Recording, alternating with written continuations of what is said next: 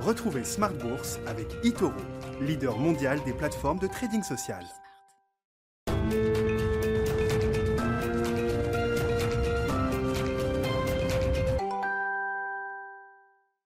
Smart Bourse, c'est votre double dose quotidienne de marché en direct sur Bismart à la mi-journée 12h30, 13h et le soir la grande édition, le grand digest de l'information économique, financière et boursière pendant une heure à partir de 18h30. Au sommaire ce soir, des marchés qui, se calment après les, grands coups de booster qui ont euh, dopé les marchés actions européens notamment ces dernières semaines entre l'élection de Joe Biden, les différentes communications sur l'efficacité euh, probable des, des vaccins en développement chez Pfizer, Moderna, AstraZeneca encore ce matin, on a intégré un grand nombre de bonnes nouvelles. L'heure est donc à la pause. Une pause légère, hein, si on regarde les indices actions euh, européens ce soir. Une baisse euh, d'à peine 0,6%, 0,7% pour le CAC, qui reste très proche des 5500 points qu'on a touché à nouveau cette semaine. Le résumé complet, ce sera dans un instant avec Nicolas Pagnès depuis la salle de marché de Bourse Direct. Notez sur le front de l'actualité politique en Europe la suspension des négociations relatives au Brexit pour cas de Covid chez un officiel de l'Union Une courte suspension des négociations confirmée donc par euh, Michel Barnier, alors qu'on était plutôt dans l'attente d'une avancée. En tout cas, c'était le, sens des dernières rumeurs et des dernières spéculations autour de ces négociations du, euh, Brexit. Et puis, euh, dans le dernier quart d'heure de Smart Bourse ce soir, le quart d'heure thématique, il sera consacré à la finance comportementale. On en parlera avec le fondateur de Cantologie Capital Management qui sera avec nous à partir de 19h15.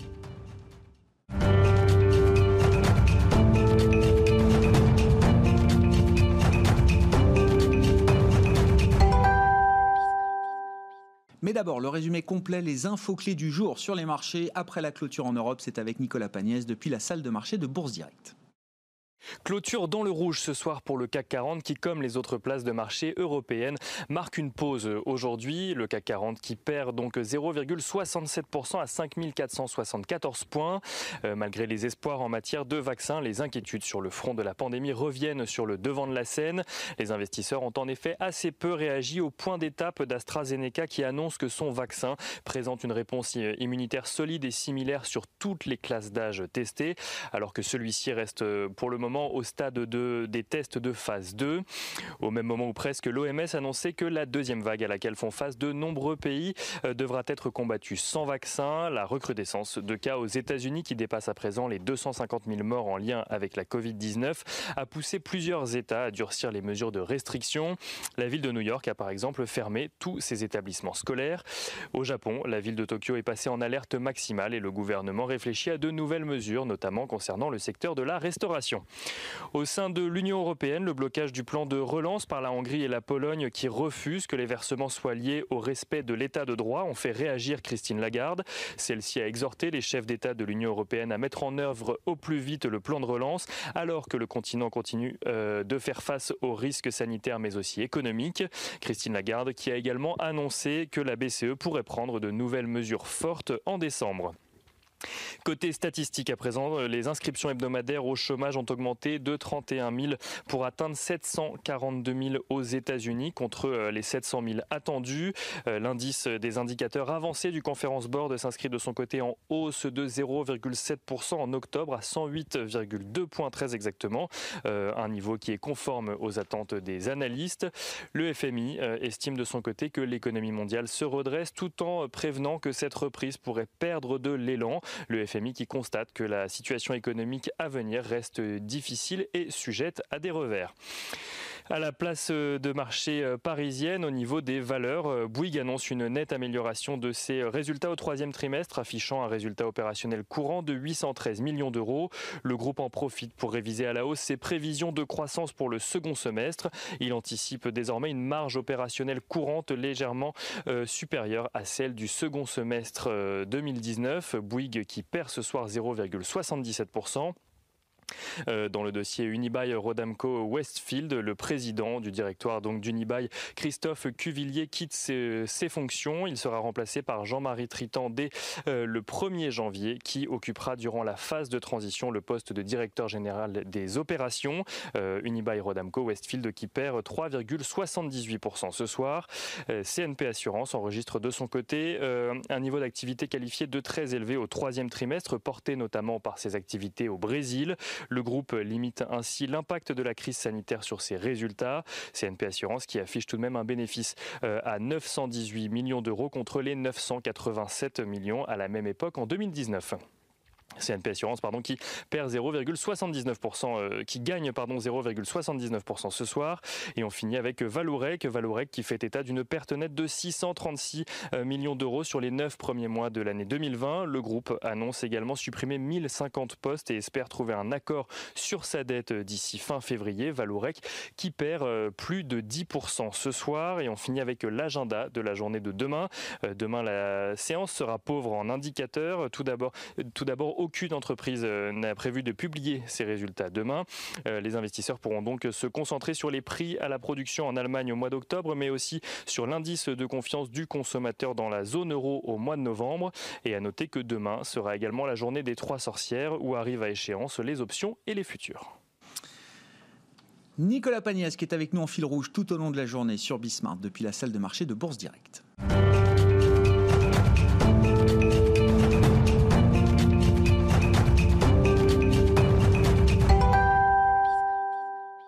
Chaque soir dans Smart Bourse, 40 minutes de discussion de marché pour euh, décrypter les mouvements de la planète marché. Trois invités à mes côtés en plateau ce soir. Malik Hadouk, le directeur de la gestion diversifiée de CPR Asset Management, nous accompagne. Bonsoir et bienvenue euh, Malik. Bonsoir, merci. Bonsoir Olivier de Béranger qui est avec nous également ce soir. Bonsoir Olivier. Bonsoir Grégoire. Vous êtes directeur de la gestion de la financière de l'échiquier et Adrien Dumas qui est à nos côtés également. Bonsoir Adrien. Bonsoir. Merci d'être là. Vous êtes responsable des actions croissance de Mandarine Gestion, le marché qui a euh, vécu là quelques électrochocs sur coup qui ont ranimé l'optimisme des investisseurs au point que certaines enquêtes, celle de Bank of America, nous montrent que les investisseurs n'ont jamais été autant optimistes sur la croissance mondiale et la croissance des profits à venir que depuis 20 ans.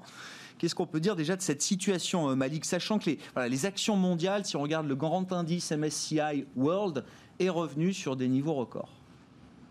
Tout à fait, un optimisme qui s'est accéléré, euh, comme vous l'avez mentionné tout à l'heure, avec l'annonce de l'efficacité des vaccins. Donc les gens se projettent encore un peu plus sur une ouverture plus rapide des économies et une accélération de la croissance économique mondiale, mais il faut rester quand même euh, assez prudent parce qu'on est je pense, allé très très vite là au cours des dernières euh, semaines, même, même s'il y a certain optimisme sur certaines classes d'actifs qui ont encore du retard par rapport au marché américain qui reste le marché leader.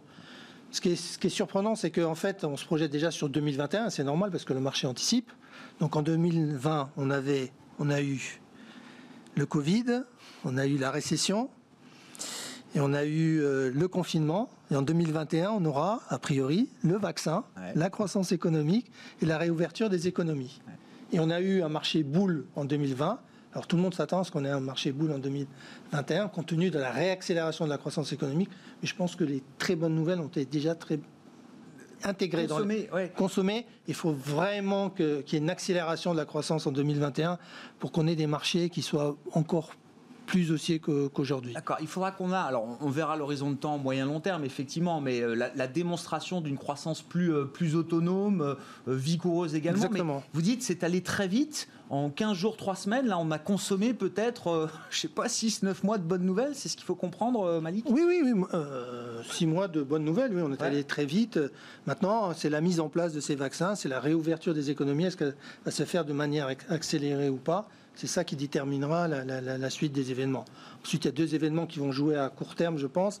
C'est le fait que, a priori, il pourrait y avoir un accord de dernière minute entre les républicains et les, et les démocrates, compte tenu du fait qu'aux États-Unis, les choses se dégradent au niveau de, la crise sanitaire et qu'on a une fin des échéances euh, d'allocation chômage en décembre. Mm. Et donc, il faudrait, et d'ailleurs, le New York Times, avait une colonne d'un New York Times qui a été un soutien de, de Biden, qui est qui conseillait, qui demandait au président beaucoup plus de. de, C'est quoi C'est le New York Times qui fait la politique oui, oui, Maintenant que Biden est élu, c'est bah, ce euh, En lui disant d'accepter un accord à minima parce que c'était urgent. Oui. Et qu'on reviendrait sur un budget de relance beaucoup plus important une fois sa prise de fonction euh, à la Maison-Blanche. Mais que, là, c'était. Euh, Jamie Dimon aussi hier, un grand patron de JP Morgan, voilà, il faut couper le bébé en deux, c'est l'expression anglo-saxonne, et que chacun reparte peut-être en, en, laissant quelques points sur la table, mais au moins. Oui, surtout que si on a, on, a, on a ce vaccin, c'est pas grave de dépenser aujourd'hui pour demain permettre une réouverture beaucoup plus rapide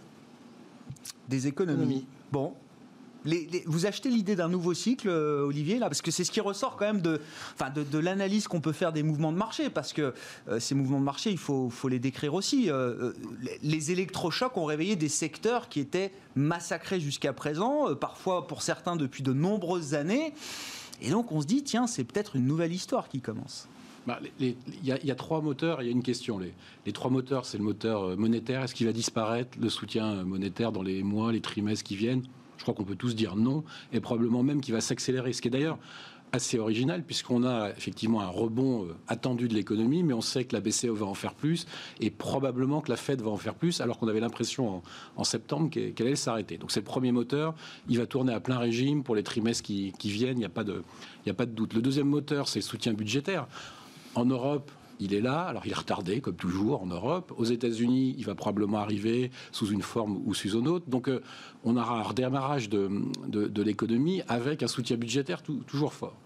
Le troisième moteur, c'est la technique.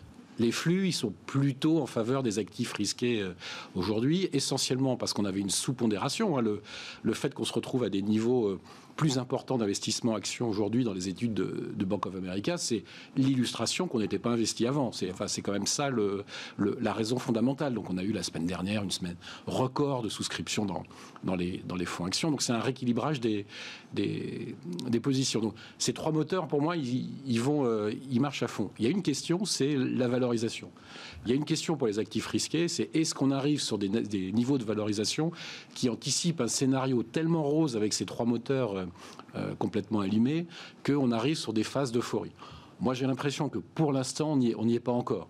Bien sûr, le CAC vient de gagner 1000 points, c'est 20%. Probablement qu'il y aura des séances de correction un peu plus sévères que, que, les moins 0,6 du jour. Voilà, que les moins 0,6 du jour. D'ici la fin de l'année, probablement. Il y a encore euh, l'histoire de Brexit à, régler. Il y, a, il y a beaucoup de choses. Mais pour répondre à votre question, je pense que l'hystérisation totale des marchés entre la croissance et la value, entre les républicains, les démocrates, entre euh, l'angoisse de se réveiller le matin avec un tweet euh, de Donald Trump qui annonce une guerre commerciale, c'est quand même en train de diminuer. Donc la volatilité diminue, donc les perspectives, elles ne sont pas noires.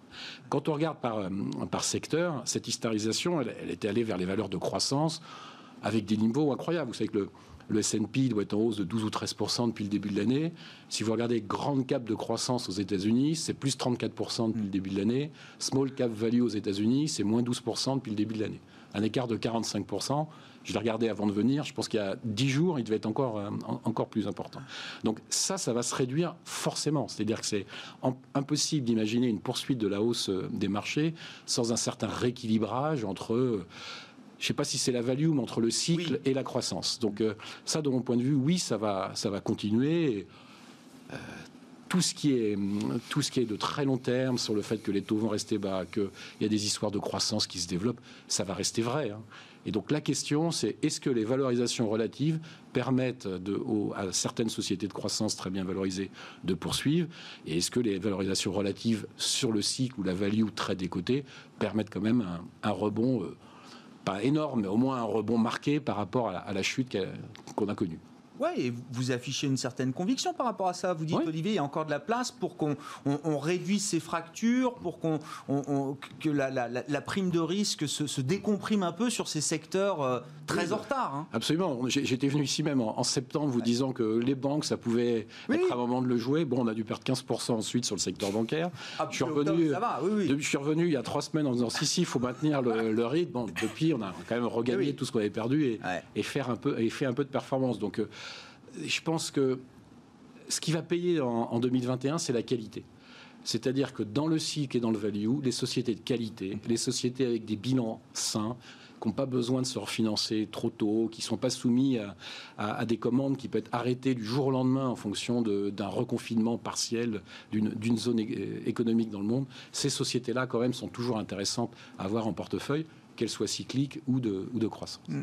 Dans l'analyse de marché que vous faites, euh, Adrien Dumas, chez, euh, chez, Mandarin Gestion, est-ce que, euh, comment vous regardez les, mouvements là, récents? Est-ce que c'est des mouvements très globaux, sans grande discrimination? Est-ce qu'on commence à voir, là, quand on fouille un peu dans les différents segments de marché, est-ce qu'on commence à voir quand même une forme de discrimination qui se met en place? De, 2020 a été, enfin, pas facile à jouer, mais il y a eu, oui, les gagnants, les perdants, c'était assez binaire. Mm. Pour celui qui avait bien identifié les, les les choses, c'était assez binaire. Les choses semblent moins binaires peut-être désormais ou à l'avenir en tout cas. Elle semble effectivement un peu moins binaire. la, tension sur les taux, juste après l'apparition du vaccin, effectivement, a redonné notamment un attrait particulier à certains secteurs très cycliques ou très liés au taux. Euh, après, quand on regarde quand même les évolutions de résultats et les attentes pour 2021, mm. euh, cette reprise en cas, elle est quand même bien palpable. C'est-à-dire que, n'oubliez pas l'effet calendaire, tous les ans, autour de, octobre-novembre, en fin d'année, il y a un petit rebalancement, une petite tentative euh, de, reprogression des secteurs qui sous-performent sur l'année. Moi, je trouve qu'on est un peu dans ce cadre-là et je ne serais pas aussi affirmatif sur le fait que on va vers un rééquilibrage plus marqué de, des performances des secteurs qui continuent à être impactés durablement euh, par, par la crise sanitaire et par les conséquences de la crise sanitaire. Et les gagnants qui ont quand même pris énormément d'avance et qui euh, vont développer progressivement euh, leur business model. Vous dites c'est un phénomène saisonnier là auquel on assiste, Adrien J'ai peut-être pas autant d'expérience, d'observation que vous des marchés, mais quand même, autrement, c'est une séquence intense qu'on n'a pas vue de oui, alors, elle a été, telle ampleur de, elle a été des années quand même. Elle a été beaucoup plus marquée que d'habitude, c'est évident. Hein, les ah écarts, je sais pas, sur la semaine dernière, les écarts entre les portefeuilles croissance et les portefeuilles value, il y a 6-7 points d'écart euh, en termes de performance, c'est évident. Mais tous les ans, moi, en octobre-novembre, qui sont en croissance, je sais que c'est des mois qui sont difficiles pour ma performance relative. Donc voilà, il y a, un peu, moi je trouve cet effet calendaire accentué par je le rappelle quand même, hein, le lendemain de l'élection, de résultat d'élection, où le scénario Biden commençait à se matérialiser, on a eu un espèce de défaitisme en disant bah, c'est la théorie de la reflation est à mettre par terre, il faut l'oublier. Et trois jours après, cette théorie est revenue sur le devant de la scène parce que euh, le vaccin est apparu. Donc voilà, il y a eu énormément dà sur ces, sur ces, va dire, sur ces deux poches de marché très opposées. Voilà, moi, moi je, garde plutôt la vision long terme. Je partage plutôt la vision d'un nouveau cycle euh, rappelez-vous, il y a un an encore, on se disait ce cycle il a 9 ans, ce cycle économique il a 9 ans, qu'est-ce qui va, qu'est-ce qui va le remettre en cause Qu'est-ce qui va nous, pourquoi est-ce qu'il devrait euh, mourir de vieillesse? Bon, on a eu un événement, euh, un signe noir externe important. Voilà, je pense qu'il est derrière nous et on peut se reprojeter sur un cycle économique plutôt, plutôt porteur pour les années à venir. Les grands gagnants de ce cycle économique, ben oui, c'est plutôt les entreprises de qualité qui sont déjà en train de redéployer du capital, de faire des acquisitions qui ont conforté leur position en fait et leur potentiel de croissance pour les années à venir. Bon, on verra un peu dans le détail effectivement ce qu'on a envie d'avoir en portefeuille. Euh, Malik, vous disiez tout à l'heure, attention, à court terme, quand même, on a peut-être consommé énormément de, bonnes nouvelles. Est-ce que ça veut dire que forcément, euh, et vous disiez, 2021 hein, va être le miroir peut-être de 2020 sur les aspects euh, sanitaires, sur, sur, l'aspect, oui, des mesures de restriction sanitaires. 2020 aura été une bonne année au final pour les marchés. Est-ce que ça veut dire qu'il faut anticiper que 2021 sera une année peut-être moins bonne? Au fur et à mesure que l'économie réelle va s'améliorer C'est ce qu'on espère les marchés perdraient en, momentum euh, bah, Ce qui risque de se passer, je suis tout à fait d'accord avec ce qui, a été dit. Quand je dis qu'à court terme, je ne dis pas sur un mois ou deux mois, on peut continuer le rallye d'ici la, d'ici la fin de l'année avec ce qu'on a dit sur, sur l'accord budgétaire, sur le Brexit, euh, sur l'annonce d'AstraZeneca à venir. Euh, euh, voilà, même si aujourd'hui il, y, a eu des résultats préliminaires, mais AstraZeneca, si c'était aussi efficace, c'est plus facile à remettre en place. Et puis voilà, la vaccination sera beaucoup plus facile en termes de logistique. Ce que je dis, c'est que 2021, le marché s'était déjà projeté en n'anticipant une reprise en V des bénéfices. Cette reprise en V des bénéfices, il va falloir qu'elle soit au rendez-vous. Mmh. Parce que si elle n'est pas en rendez-vous, comme disait mon collègue, il y a des, effets, de valorisation qui vont jouer de manière très forte, qui vont ramener le marché à sa réalité. Donc il y a des forces de rappel qui vont jouer très fortement en 2025, que ce soit la croissance économique, que ce soit les bénéfices. Donc aujourd'hui, la zone qui semble plus protégée pour ça, c'est euh, l'Asie, émergentes qui, qui semblent bien s'en sortir sur le niveau sanitaire, avec aussi les accords de libre-échange qui vont être mis, mis en place. Donc, euh, mais je pense que que ce soit les États-Unis ou d'autres zones comme la zone euro, il va falloir avoir confirmation que la reprise est bien là et que les, les, les bénéfices se matérialisent en 2021. Et donc, toute mauvaise surprise, alors là, en 2021, c'est une certitude, sera sanctionnée de manière très forte. Ah il y aura une exigence forte du marché par rapport à, ça. Sur l'Asie, là, euh, ça veut dire quoi, euh, Malik, votre discours? C'est euh, quand on est investisseur, stratégiquement, le poids de l'Asie émergente, le poids de la Chine doit être structurellement plus important aujourd'hui et pour les prochaines années avec que ce que ça a été depuis bah, dix ans, peut-être? Oui, oui, avec l'émergence, c'est pas l'émergence, c'est, la Chine a émergé depuis oui, longtemps. Oui, oui. Mais c'est, elle, affirme son statut avec sa accord de libre-échange, avec dicter un peu sa loi, elle s'oppose aux États-Unis, donc il va avoir cette confrontation aussi au niveau économique de plus en plus important, sachant que dans cet accord-là, vous voyez que l'Inde n'a pas intégré cet accord-là, parce que justement la peur de la Chine, elle veut rester une force d'opposition à la Chine, mais les Américains vont débarquer en Inde, c'est évident, pour contrer euh, l'influence chinoise. Donc euh, oui, vu les conditions sanitaires en Asie qui ont été mm. beaucoup moins impactées, vu euh, la réaction avec laquelle les autorités prennent les choses au sérieux lorsqu'il y a un retour de, décontamination, vu les excellents chiffres chinois, alors est-ce qu'il faut y croire ou pas y croire, ça, c'est un autre débat, mais ils sont assez surprenants. Hein. C'est vraiment. eux, c'est une reprise en V. Ah oui, eux, c'est une reprise en V. Une forte reprise en vie, oui, tout à fait. Voilà, donc c'est. Et puis, euh, dans le cas de, des vaccins, euh, bien sûr, euh, s'ils étaient opérationnels très rapidement, il y, a, une zone, l'Amérique latine aussi, qui est très en retard et qui devrait bénéficier aussi de, de, cet aspect-là. Donc, très honnêtement, nous, ce qu'on joue, et je suis peut-être pas d'accord mais très bien. Mais plutôt d'accord C'est les marchés en retard, oui, parce que la valorisation est beaucoup plus attractive. Ah. Voilà, il est... je comprends aussi que le modèle de croissance, la, reprise en cas est là. Euh, c'est vrai qu'il y a des. Mais vous dites qu'il y a quand même une fenêtre pour continuer de jouer le rattrapage de ces secteurs euh, en retard et jouer... en faisant fi des, résultats, en tout cas pour l'instant. Ouais, et jouer tout ce qui est hors États-Unis. Tout ce qui est hors États-Unis. Donc Biden, c'est bon pour le reste du monde de ce point de vue-là. Tout à fait. Qu'est-ce qu'on a envie d'avoir en portefeuille? Alors sur, les banques, tiens, euh, l'emblème de cette rotation sectorielle, ça a été les banques, les matières premières, l'énergie. Euh, Olivier, c'est tactique. On peut en avoir encore pendant quelques temps. Est-ce que ça devient euh, plutôt stratégique pour les prochains mois? Ah, J'ai l'impression que, notamment sur les banques, tout le, tout le rebond n'est pas, pas encore fait. Le 1, il y avait un, une raison de valorisation. En gros, euh, on était en des, ratios d'actifs tangibles sur, euh, sur prix de l'action qui étaient entre 0,2 et 0,3 pour le, au plus bas pour le secteur bancaire européen. Donc, ça veut dire quoi? Ça veut dire que vous achetez 20 euh, centimes l'euro de fonds propres. C'est quand même dur comme valorisation. Mmh.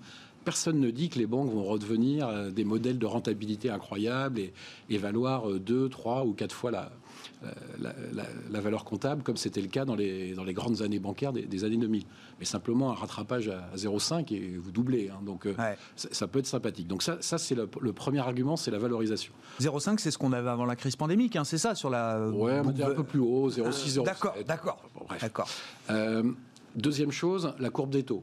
On a quand même l'impression que les, notamment en Europe, j'espère ne pas me tromper, mais que la BCE s'est aperçue qu'avoir des courbes de taux plates et négatives dans tous les sens, c'était peut-être pas le meilleur moyen de relancer l'économie et que le risque de trappe à liquidité, il était vraiment là. Mm. Donc, euh, euh, on avait vu aux États-Unis des, des, mouvements de la Banque centrale euh, il y a quelques années pour quantifier la courbe des taux ou, la rabaisser ou la jouer.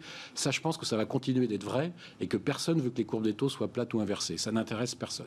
Et vous dites, parce que vous disiez tout à l'heure, les banques centrales, la BCE va continuer d'en faire encore plus. Elle peut continuer d'en faire encore plus en, tentant de repantifier la courbe. Bien, c'est un peu. Si, bien sûr. Actuellement, la, la, BCE est prête aux banques à moins 1% pour, pour financer des crédits à 1%. Donc en gros, ça fait 2%, 200 points de base de, de marge de transformation. C'est en jouant sur le taux, le taux auquel elle prête aux banques qu'elle va pouvoir quantifier. Donc elle n'a pas forcément euh, besoin de, faire baisser le, le, taux des obligations.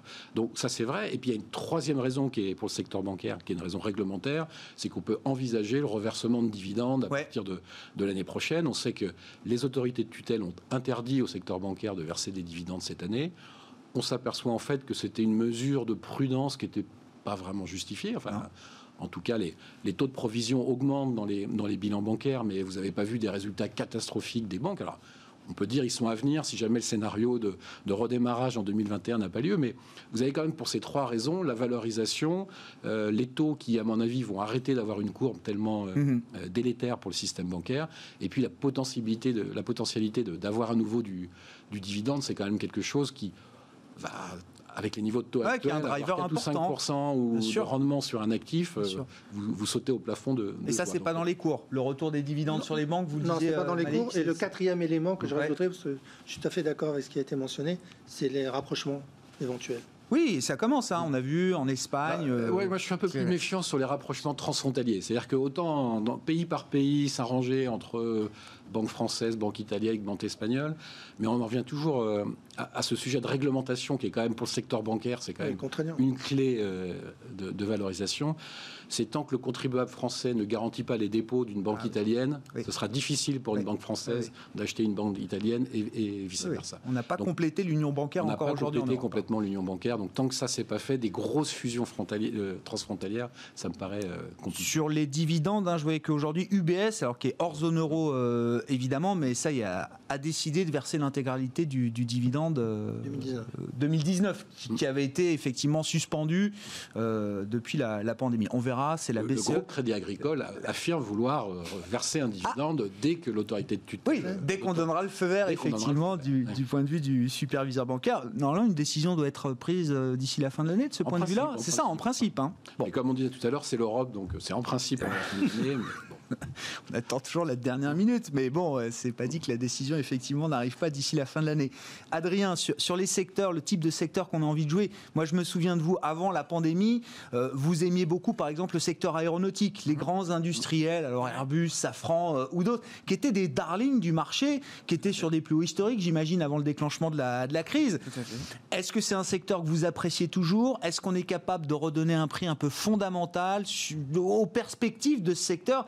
Alors qu'ils sont forcément peut-être euh, un peu dégradés par rapport à ce qu'on avait avant. Oui, qui sont clairement dégradés. Et l'enjeu, c'est euh, là encore le conjoncturel versus, versus structurel et combien de temps il va nous falloir pour retrouver des niveaux normatifs de, de rentabilité ou d'occupation des, activités, enfin des, capacités, parce que c'est quand même des métiers où euh, dès que vous tournez à moins de 100%, bah, vous avez des surcoûts importants, donc des impacts sur les marges qui sont très très importants. bon là, les, les, chiffres, les premières estimations qui sont données par les grands assembleurs, c'est pas un retour de la dynamique avant 2020 donc oui, il y a un scénario de reprise, mais il va être très très long. Euh, il va s'accompagner de restructurations importantes. Euh, donc voilà, il faudra être patient. Je pense que oui, c'est plutôt un secteur qui a, qui a de grandes chances de redevenir un secteur de croissance, euh, mais il va falloir être très patient pour retrouver à la fois les cours et les rentabilités qu'on avait avant la pandémie. Donc là, de nouveau, je pense que ça dépend vraiment de l'horizon de temps. je peux comprendre l'argument sur l'intérêt des bancaires à, court terme. Ouais, ouais. si on a un, horizon de temps un peu plus long, oui, on peut s'intéresser à un secteur comme l'aéronautique. Si on a un horizon de temps très long, je pense qu'il y a des secteurs qui sont beaucoup plus intéressants et où la valorisation instantanée n'est pas certainement le meilleur indicateur pour savoir si c'est pertinent d'investir. Exemple, si euh, c'est le moment d'investir effectivement dans des crises, hein, euh, voilà, si c'est 2020 est une année de crise et qu'on se donne des horizons de temps euh, très longs, qu'est-ce qu'on a envie d'acheter avec cette logique de croissance, Adrien? Plein de choses. Tout ce qui, non, mais tout ce qui est tout ce qui concerne la transition écologique énergétique, je pense que malheureusement ça a devenu un béaba, mais dans la réalité des faits, on a l'Union européenne qui a lancé son plan, qui est maintenant euh, dont on voit euh, à la fois le, côté pratique et la, déclinaison pays par pays. Hein. Le Royaume-Uni, par exemple, a annoncé ces trois derniers jours pas mal de détails sur ce qu'ils mmh. veulent faire euh, dans leur pays. alors ça va être compliqué, visiblement, au niveau de l'Europe pour faire tout valider, puisque la Pologne et la Hongrie sont toujours réticents à faire valider tout ça. Mais bon, ça c'est parti. un pays comme le Japon, qui avait rien fait ces 30 dernières années, qui, depuis le changement de Premier ministre il y a un mois, vient d'annoncer une vraie politique sur son mix énergétique, donc une vraie accélération de la transition écologique énergétique.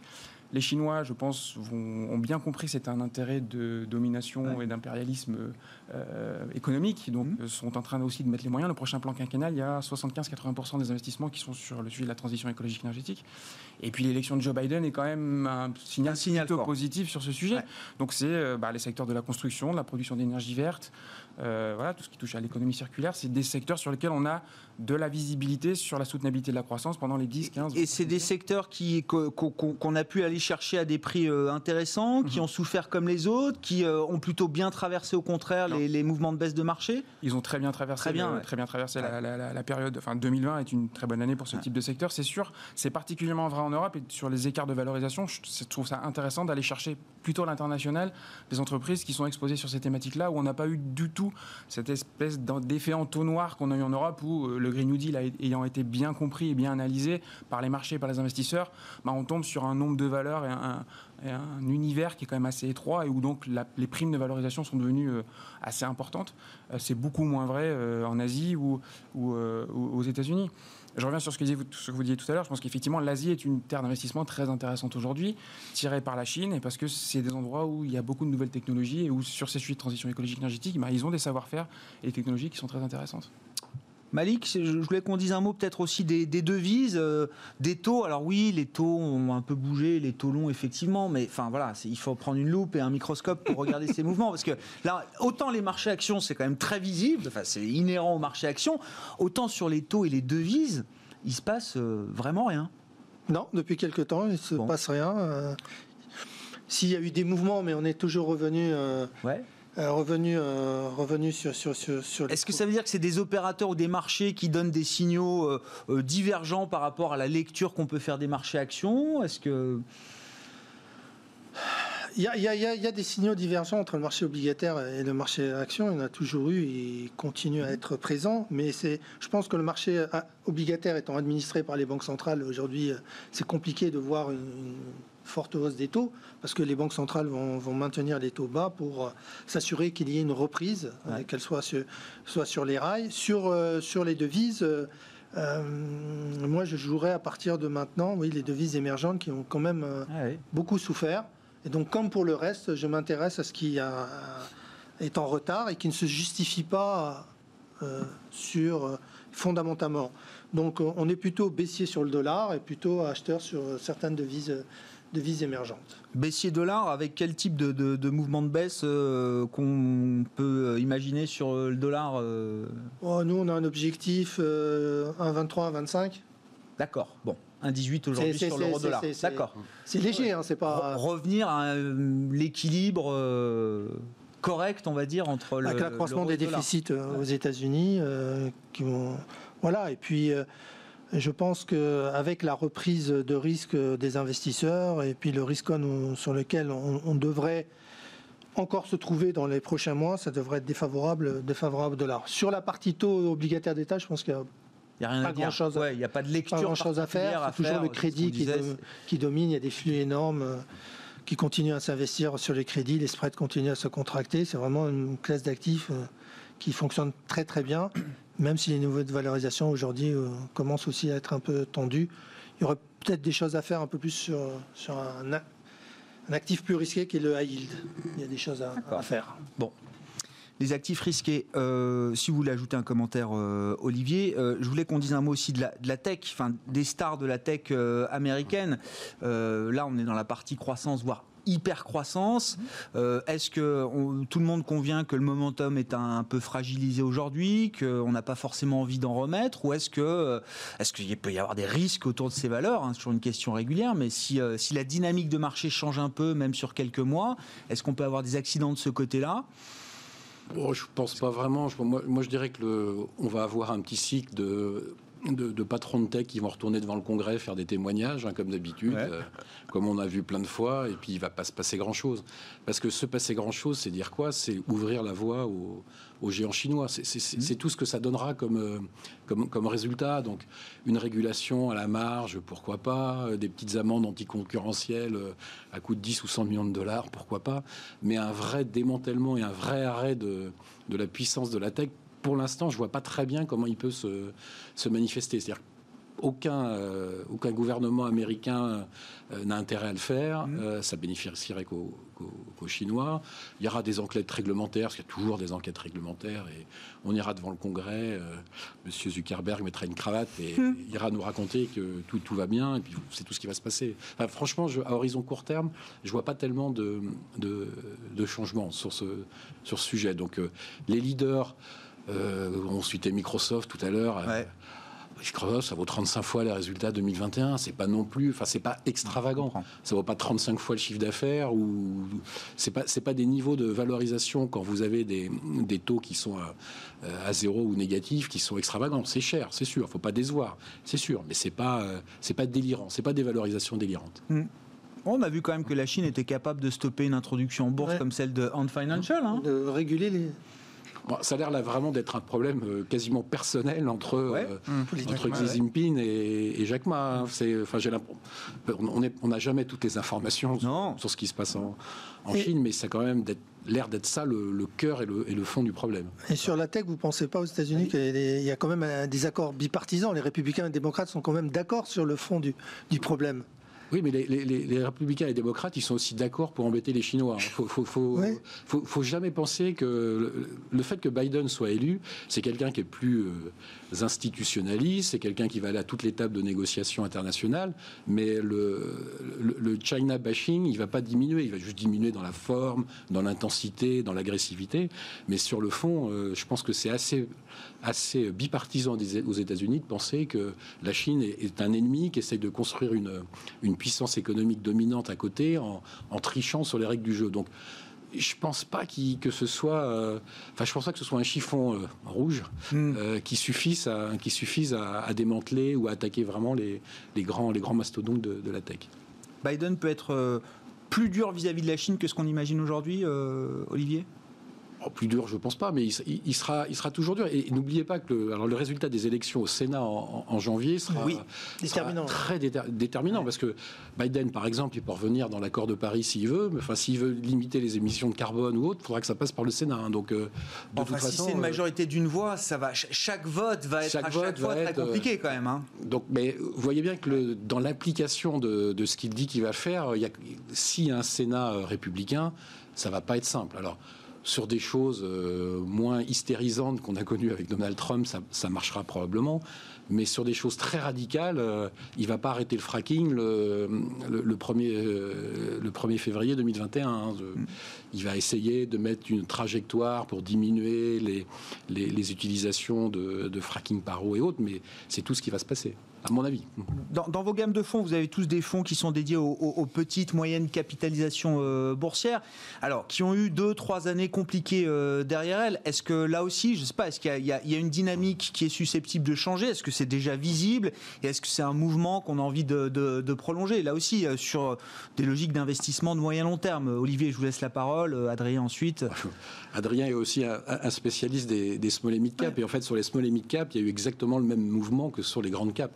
C'est-à-dire, si vous êtes small et mid cap de croissance, vous avez fait des bonnes années récemment. Vous n'avez pas fait des, des, mauvaises, années. C'est si vous êtes small cap value, là, vous avez fait des, mauvaises années. Donc, en fait, tout ce qu'on dit pour les leaders, pour les grandes techs, c'est aussi vrai pour les, small et mid cap. Et en, Europe, c'est particulièrement criant.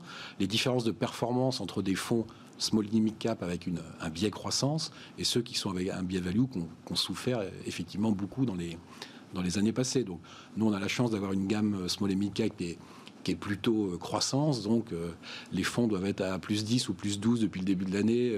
Il y a, pas, et c'était une performance exceptionnelle l'année dernière aussi. On n'a pas souffert du désamour pour le value.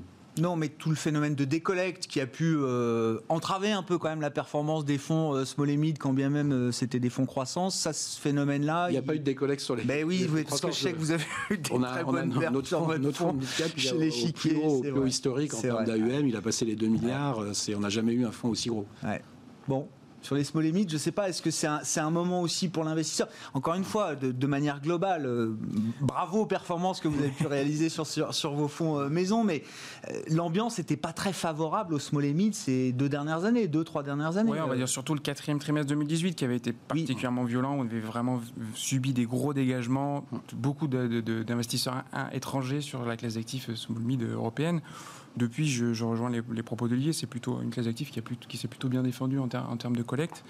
Euh, quand on le regarde dans son ensemble, aujourd'hui, la prime de valorisation des small mid, elle est en ligne avec l'historique. Donc il n'y a pas d'attrait particulier. Par contre, effectivement, là aussi, il y a euh, deux, mondes très différents entre euh, tout ce qui a bénéficié des, grandes thématiques de croissance et tout ce qui est un peu plus sujet à des sujets domestiques ou un peu plus value. Donc on est dans la même dichotomie, effectivement, sur les large cap.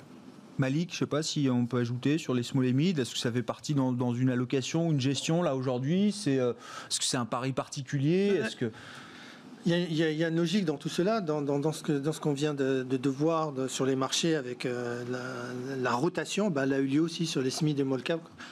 Par exemple aux États-Unis, ça a été aussi euh, violent. Hein. Mm. Le, Russell 2000, il a, fait, euh, il a fait entre le 7 et le 11, il a dû faire 10% quand le Nasdaq faisait moins 1 ou 0. Voilà. mais bon, il n'a pas complété tout à fait son retard. Mais ça aussi, c'est basé sur l'hypothèse que voilà, le vaccin va permettre un retour à la vie normale. Donc, on l'espère. Mais en tout cas, nous, on continue sur cette stratégie. Je vous dis, valeur des, côtés, small cap et tout ce qui est hors États-Unis. Mmh. je comprends. Sur les appels au marché, je voulais qu'on dise un petit mot, alors peut-être d'Unibail Rodamco Westfield, donc qui n'aura pas fait appel au marché jusqu'à présent. Alors il y a la question spécifique Unibail Rodamco Westfield, changement de gouvernance. Bon, est-ce que c'est un game changer? Pour le groupe en tant que tel Est-ce que c'est un signal qu'on peut extrapoler au secteur des, foncières commerciales, massacrées évidemment euh, en bourse euh, cette année? Et puis la question des, augmentations de capital, hein, c'est deux, sujets un peu distincts, euh, Adrien. Oui, bah, sur le sujet d'Unibail Rodamco, oui, c'est un étendard de son industrie, donc effectivement, c'est épié de près, c'est un indicateur sur ce qui se passe sur ce secteur clairement l'arrivée, enfin la montée au capital de Léon Bressler et de, Xavier Niel a, montré une volonté de faire changer les choses, effectivement, donc de se poser des questions euh, stratégiques et surtout liées effectivement à cette grosse augmentation de capital de 4 milliards qui était particulièrement dilutive. Mmh. Euh, est-ce que euh, les nominations, les changements de stratégie qui sont en, cours vont permettre à Unibail Damco de trouver de retrouver une dynamique de croissance? Je pense que ça reste encore compliqué. bien évidemment, c'est un secteur qui va structurellement quand même souffrir des conséquences de la crise sanitaire.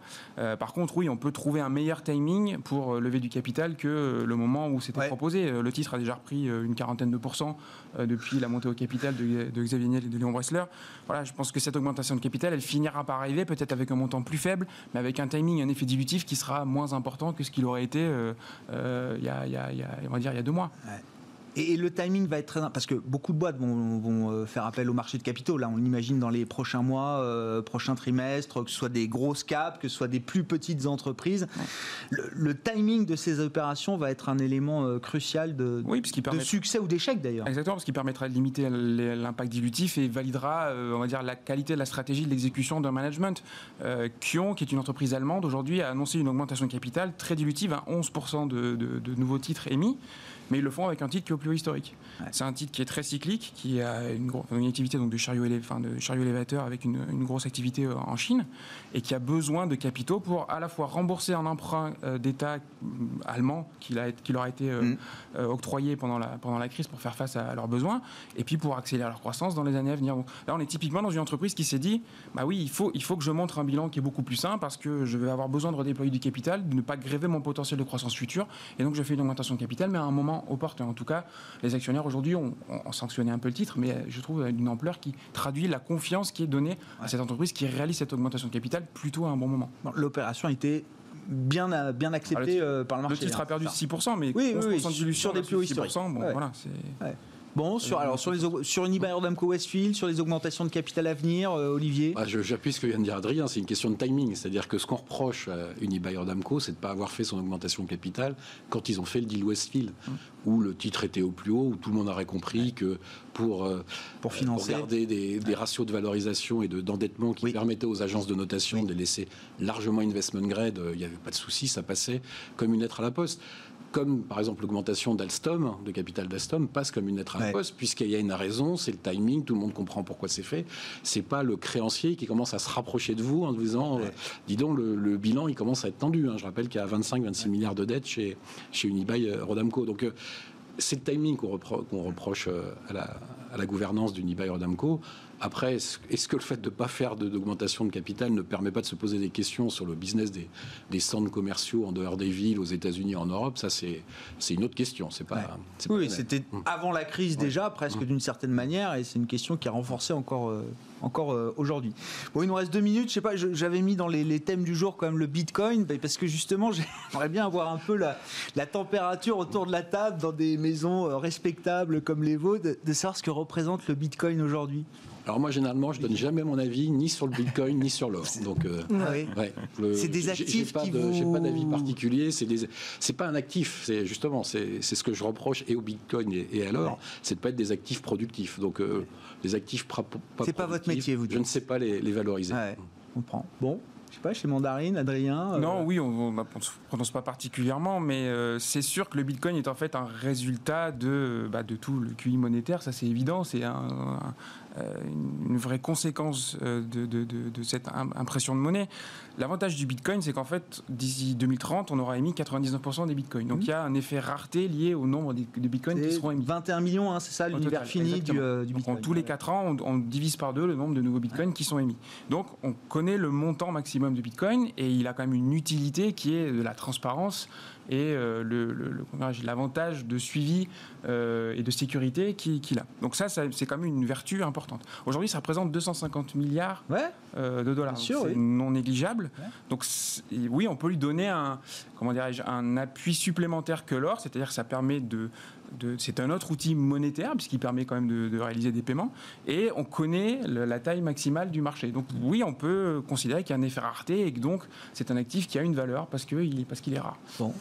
Voilà, après, euh, où est la limite? Ça, c'est une autre question. Mais bah, potentiellement, il n'y a pas de prix. Hein. Enfin, euh, c'est ça. Mais euh, en termes de stratégie d'investissement, vous pouvez comprendre que ça puisse être utilisé. Je, vais euh, faire un parallèle, mais pour moi, c'est exactement la même chose qu'un réseau social. C'est-à-dire que c'est quelque chose qui gagne en, en, effet d'échelle, de, de, de, scalability très rapidement. C'est-à-dire qu'une fois que c'est quelque chose qui est admis, en fait, le fait que le réseau se déploie rapidement, ça lui donne une, forte valeur. Donc voilà, la valeur est liée en fait au côté scalable de, du Bitcoin.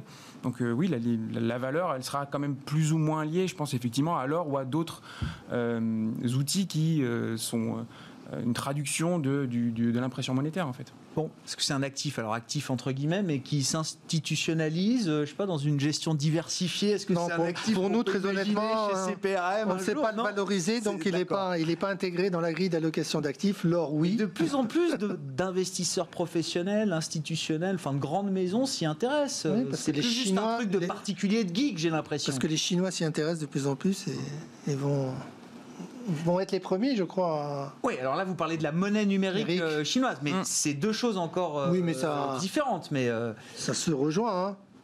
Oui, enfin, ce sera une monnaie banque centrale, le yuan numérique, de ce que je comprends. Ouais.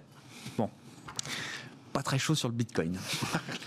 Merci beaucoup, messieurs. On s'arrêtera là pour ce soir. Merci d'avoir été avec nous pour euh, Planète Marché. Malik Adouk, directeur de la gestion diversifiée de CPR AM. Olivier de Béranger, directeur de la gestion de la financière de l'échiquier. Et Adrien Dumas, le responsable des actions croissance de Mandarine Gestion.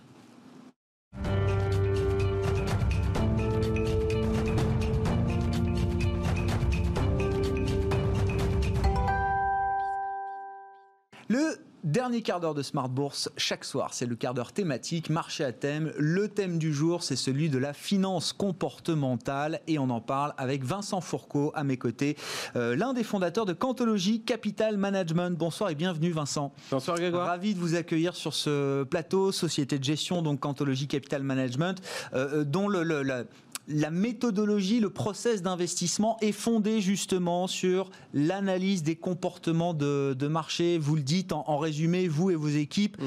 nous cherchons, nous n'avons pas d'avis, nous cherchons à modéliser le bon sens paysan. On va parler de votre méthode, mais expliquez-moi quand même cette idée. Nous, on essaie de cultiver le non-avis sur les marchés et perdre du temps à avoir un avis en se levant.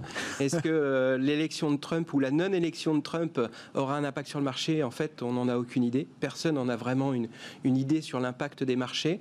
Euh, c'est toujours euh, un coup de, pièces lancées en l'air. Par contre, on sait que dans le comportement du plus grand nombre d'intervenants, on peut essayer de capter de la performance. Quand je dis performance, c'est qu'on s'intéresse au biais des investisseurs, euh, à ce qui les intéresse, à ce qu'ils décident de faire comme investissement. On va essayer de calquer leurs décisions dans des prises de décision totalement, euh, je dirais, euh, systématiques. On veut supprimer le discrétionnaire dans nos prises de décision, donc dans nos prises de décision, donc ça devient systématique.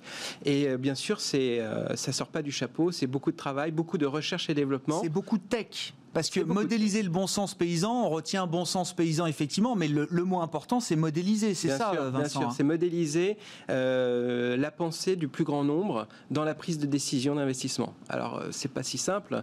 Euh, je peux vous faire un sondage auprès de vous, auprès de Goldman Sachs, auprès de financières d'échiquier juste avant ou Mandarine, mais c'est la vie de trois ou quatre personnes qui ont déjà un biais puisqu'ils sont issus de cet écosystème de ceux qui sont soi-disant sachants. Et nous, ce qui nous intéresse, c'est justement le bon sens paysan. C'est Madame euh, quand elle passe son ordre sur eToro ou sur Robinhood aux États-Unis ou euh, sur Boursorama en France et essayer de savoir dans leur prise de décision qu'est-ce qu'il en ressort l'intelligence collective vaut mieux que l'expertise individuelle euh, au saut du lit. concrètement, parce que vous êtes une boîte de tech au final, Vincent. Vous avez des fonds de gestion, on va en parler, avec des performances qui, sont là euh, euh, à l'arrivée pour euh, montrer la validité de ce, ce, process, après une année qui était une année de stress test pour toutes les stratégies, y compris les vôtres, j'imagine, c'est chez Cantologie Capital Management. comment ça marche concrètement? Enfin, Si on essaie d'expliquer comment est-ce que vous allez extraire justement l'analyse des comportements, cette intelligence collective? Alors nous, ça fait 7 ans qu'on constitue des bases de données 7 ans où on s'est posé des questions sur différents biais d'investisseurs. Euh, typiquement, vous avez euh, des biais, on parlait de tout juste avant de, de, valeurs décotées, eh bien, euh, c'est le biais d'ancrage. Unibail valait 250, ça a valu 30, ça vaut 60. Qu'est-ce que ça vaut? Ah bah ça a tellement perdu, ça peut que remonter. Et on a vu des sociétés aller jusqu'au dépôt de bilan. Wirecard, vous pouviez faire la même chose. Hein. Ça vient de 100, c'est descendu à 30 sur l'annonce et ça vaut 0. Ça a perdu 50%, ça peut, ça peut toujours perdre 50% à chaque fois. Hein. Donc nous, en fait, on a constitué des bases de données autour de biais qu'on constate sur les marchés financiers, qui sont issus de la littérature, de, je dirais, d'universitaires. Euh, l'un de nos principaux papiers euh, sur lequel on a basé, je dirais, l'essentiel de notre savoir-faire jusqu'à aujourd'hui, c'est sur les publications de résultats. Nous, on estime que sur les publications de résultats, euh, typiquement euh, qu'on a vu récemment, hein, euh, sur des entreprises qui ont surpris de façon positive ou négative, il se cristallise des attentes d'investisseurs à l'instant T ah, sur la publication. Le reste du temps, pour nous, c'est du bruit.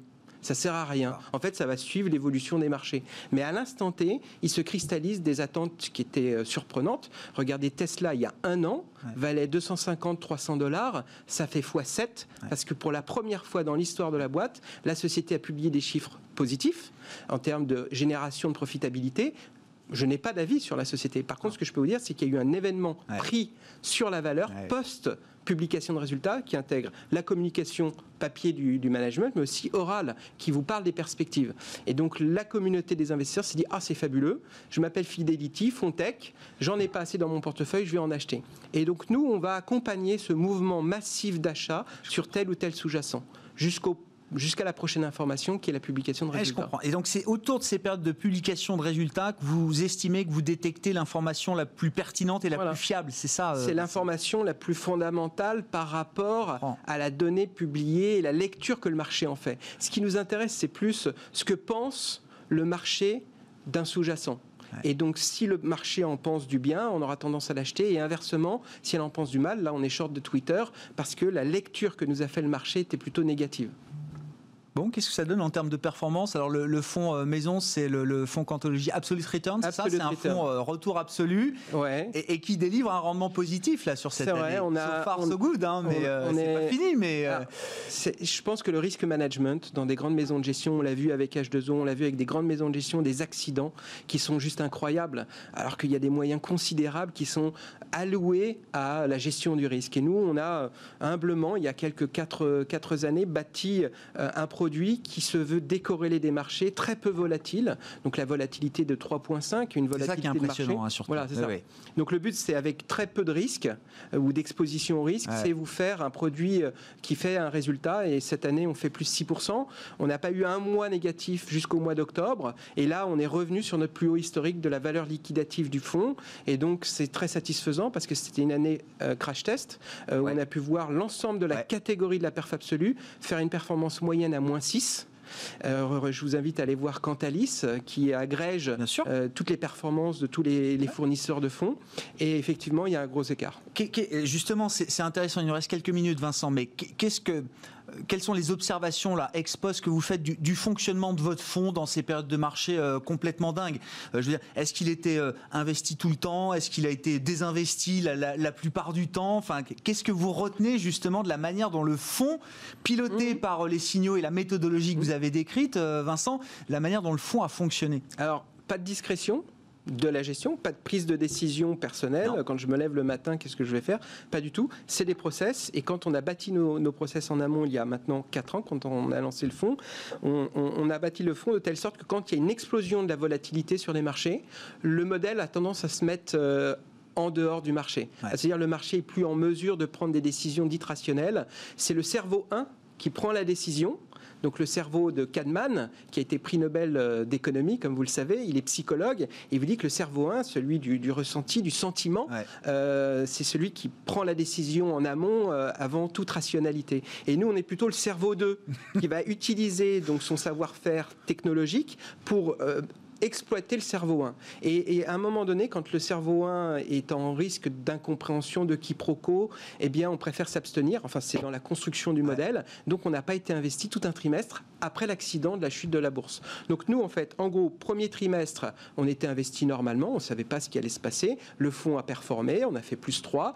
Et euh, ensuite est arrivé l'accident. Donc, nous, on était bah, positif. Oui, c'était février-mars, l'accident. Hein. Donc, c'était vraiment euh, tournant du, du T1, T2. Hein. Alors, ce qui est intéressant, intéressant sur cette période-là, c'est que le fonds a cristallisé très vite de la performance parce que les bonnes publications de janvier aux États-Unis, mi-janvier, eh bien, elles sont restées dans l'esprit collectif des investisseurs comme étant positives, et les déceptions de janvier étaient très négatives. Et on a vu des entreprises qui ont perdu 80% hein, en un mois à ce moment-là en mars. Donc on en a bénéficié. C'est-à-dire que les bonnes idées, les mauvaises idées se sont cristallisées beaucoup, très vite en termes de performance. C'était un accélérateur de performance. Après, il ne s'est rien passé, donc on n'a été pas investi. Et je trouve que ne pas être investi, c'est un acte de gestion fort. enfin, oui, je suis d'accord avec ça, mais enfin, il s'est rien passé. Il y a eu quand même un, un, il y a eu un rallye. Voilà. bah oui. On n'était pas euh, dedans.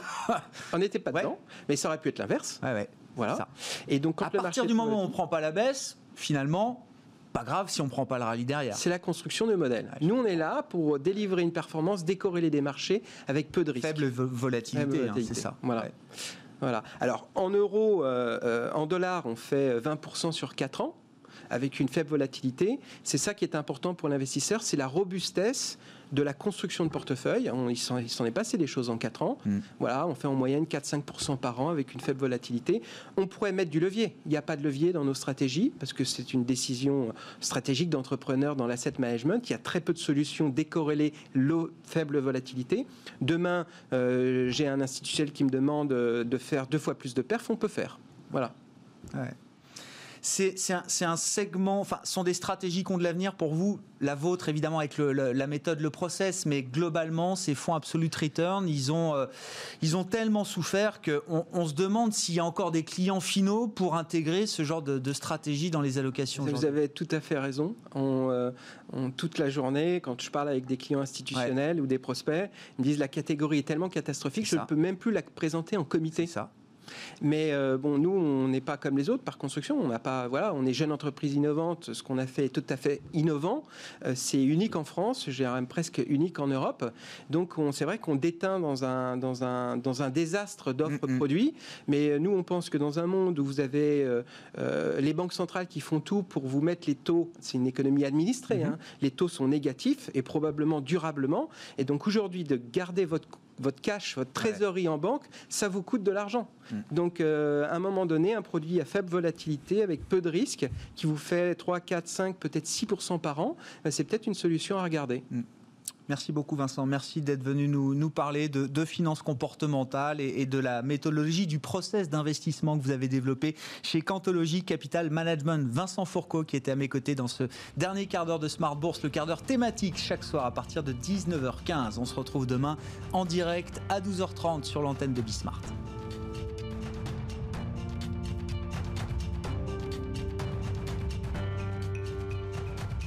C'était Smart Bourse avec Itoro leader mondial des plateformes de trading social.